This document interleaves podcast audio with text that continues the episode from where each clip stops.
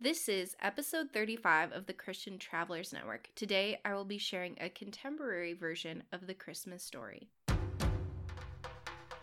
Welcome to the Christian Travelers Network, where travel stories, community, and scripture combine.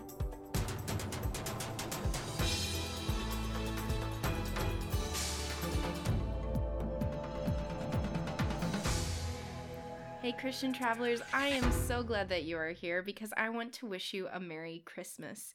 There's so many exciting things that I want to share with you today, but first of all, I want to let you know that I have written a creative retelling of the Christmas story, and I've taken some creative liberties with it, which means that it is not necessarily 100% biblically accurate, uh, which is why I want to remind you that as you are traveling this holiday season, I encourage you to take some time to read Matthew 1 and 2 and Luke 1 and 2 to hear the retelling of the Christmas story.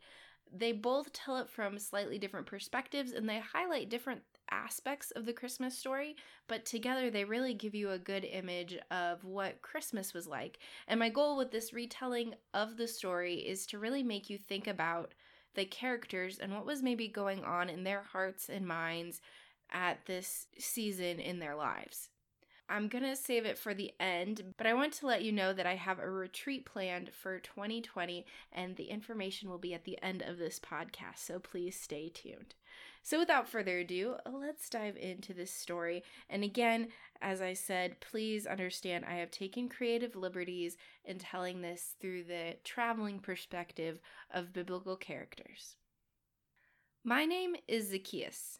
I was traveling into the temple as was the custom, but I had no idea what kind of journey was ahead of me. You see, it had been over 400 years since God had spoken directly to us, as he had through Moses and many other prophets. I practiced the customs, and yet in my heart I wondered, why was God silent? Did he not see the turmoil his people went through? The Romans were trampling us in more ways than one, and as I began the ceremony in the temple, reciting the prayers of old, my heart cried out for my people and for my wife. People loved her, but some whispered that she was cursed because she was barren. God, where, where are you? That was when it happened. An angel appeared before me and told me that I was going to have a child. I knew the story of Abraham and Sarah, but it felt so much like a story. In that moment, I wondered why God cared about me and Elizabeth. Why come speak to us after being quiet for so long? I doubted what was being said, and the angel made me mute. Sure enough, it wasn't long before my wife Elizabeth became pregnant, and for what felt like the first time, I truly wondered about the power and love of our God. My name is Mary. I traveled through my childhood years in awe of our God and troubled by people. They knew the promise that a Savior would come, but they lived so far from believing in that promise. They seemed to constantly be questioning where God was at. But I never was concerned about that until I was betrothed to Joseph. I knew he was a righteous man, that he would honor God, me, and our future children. But I often found myself questioning God's thought process in putting us together. As I was working in a field one day, pondering this and praying for our future, I felt an abundance of love overwhelm me, completely engulf me, and an angel told me that I was to give birth to the Savior. I felt honored, I felt treasured, and I felt confused. I asked him how he was going to do this miraculous thing. I wasn't even married to Joseph yet. I was still a virgin, and yet I was going to carry the child of God to term, to birth, to the point that I would be raising the Son of our God. What an honor. The angel explained that the Holy Spirit would help me conceive, and then I went to tell my family and betrothed the great news. My name is Joseph. I traveled to Nazareth to get my carpenter career started and found a wonderful family to marry into. Mary, my betrothed, was on fire for the Lord, a spark that seems so rare even among our own people. As she stood before me telling me that the baby she was carrying was that of the Lord's, I felt an anger rise up inside of me. How could she lie so blatantly? How could she drag God's name through the muck rather than admit her idolatry? And speaking of names, she had disgraced us all in that act. Her family's reputation would be ruined, and if I stayed with her, so would mine. I'd lose jobs and be just as much an outcast. But if I left her, if I fessed up to the priests that I broke off our betrothal to save my name and my career, then I would have to throw the first stone as the whole town stoned Mary and her unborn child to death. That night I tossed and turned until I finally drifted to sleep. An angel in my dream explained to me that Mary's words were true and that I was to name the child Jesus, which means Savior. I woke with a start and promised the Lord and Mary that I would marry her and protect this child that I would not sleep with her until she gave birth to this baby, the Savior of the world. My name is Elizabeth. Mary journeyed to me during part of her pregnancy to keep rumors at bay. As soon as we saw one another, my child jumped for joy inside me. We spent many nights talking of the miraculous things God was doing in our family, of the life the Lord had planned for our children mine to proclaim the Savior's coming, and hers to set us free. Free of the Romans, we presumed. And then when I gave birth to a brilliant boy, I told everyone that his name was to be John. Not one person believed me. They all kept looking to Zacchaeus because the name John wasn't in our family history. Zacchaeus had a scroll in hand and wrote, His name is John, a practice that he had taken up over the past several months because he was still mute ever since the time he spoke with the angels.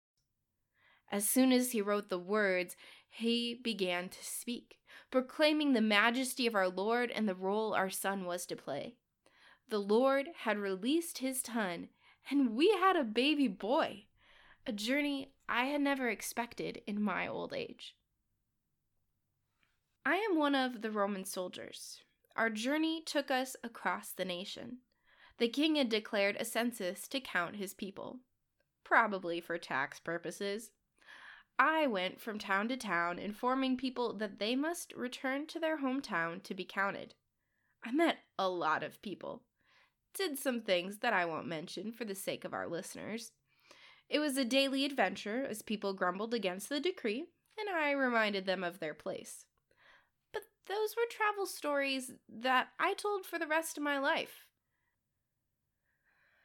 I am the Bethlehem innkeeper. Business was booming thanks to the census. Several people stayed with friends and relatives, but those who didn't have anywhere to go often came to me. Rooms filled up fast, and I often had to turn people away. There was one couple that made the journey while pregnant, and I couldn't believe she traveled in that condition.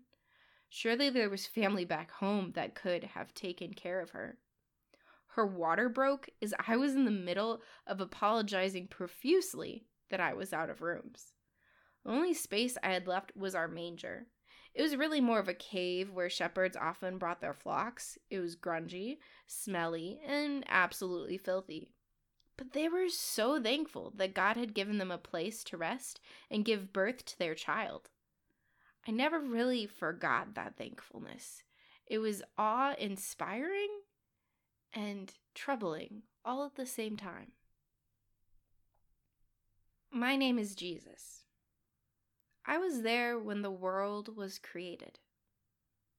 I stood with the Father and Spirit, and we discussed how excited we were to create humans and show them our abundant love. We knew they would fall away from us. Many would turn their backs on us and seek their own way. We knew that Adam and Eve would eat from the tree, but we already had a plan in place because we were never going to give up on humanity. They might stop loving us, but we wouldn't stop loving them. We would become flesh on earth. I was born of a virgin and raised to walk the earth, to help you understand us, understand our love for you, understand that we are three essences, but one being. Understand that you cannot get to heaven by being good and perfect because you so often fail. But when you believe in me, then my death would free you from the chains of sin that would send you to eternal damnation. And instead, because you believe in me, you get to spend eternity in our presence, feeling our love for you. That is why today, today I was born on this earth and will spend my lifetime traveling and preaching the love of my Father to all of humanity, all who are willing to listen, and even those who won't. And that is why today, many years later, I still pursue you. And even though there are days when you sin or moments when you turn away from me, I have never left you or forsaken you or abandoned you because I love you so, so much. Christian travelers, I know I have taken some creative liberties in writing this version of the Nativity story of the journeys that they went through. But I hope in some way it makes you stop as you read Luke 1 and 2 and Matthew 1 and 2 and think about the emotions and the things that would have been on their hearts at that time. And makes you stop and think about the love that Jesus showed by willing to become flesh on earth for us. And as you're traveling, I pray that you have the opportunity to either go and see family or family gets to come and see you. Um, and if you have lost loved ones, my heart and prayers go out to you. Even though they are gone, I pray that they're in heaven celebrating and that that is the joy that you get to remember. And if they did not believe, I pray that your heart feels God's love for you in this Christmas season and that that is your focus. This feels like a weird turn to go from such a very serious and exciting and important note to go to one more driven by the Christian Travelers Network. But as Christmas is a time of also giving, I wanted to give you some exciting news I've been researching a few different options for a retreat in fall of 2020 to get us together, to gather as one as in in our Savior. And um, I've been looking at the city of Nashville, Tennessee to have an event. And the current outline of things would be we would gather together at a hotel or a resort area and from there, we would have evening activities, which would be devotions and chapels and worship time um, and bonding activities. But during the day, you would have the opportunity to explore. And I have been weighing some pros and cons of different options. The first one being probably a couple hundred dollars, which would pay for some of your meals and housing. Then we would have excursion time where I would encourage you to pick things in Nashville to go do. Um, that I would have a list of suggested activities and discounted activities. But similar to a cruise, these would be activities that you would be paying for on your own during the trip. Uh, and then you would have connected with other Christian travelers at the event and go out and do them. And then we'd come back and talk about how we saw God show up in our travels throughout the day. Uh, the alternative option would be a little more expensive, um, and that would be I would book all of our activities together as a group, or maybe like 80% of them, giving you some free time, but not as much free time for excursions on your own or um, of your own interest. And then I would kind of be your tour guide for the whole time, kind of walking you through things. There's pros and cons uh, to both of those options. But I was kind of hoping for your feedback.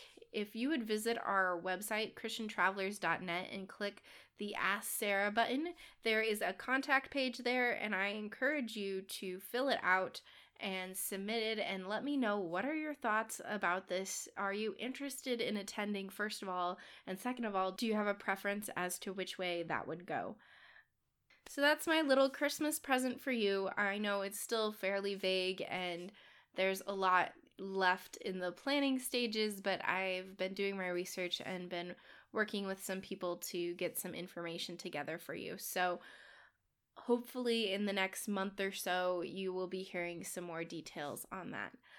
Until next time, travelers, Merry Christmas, God's blessings, and safe travels.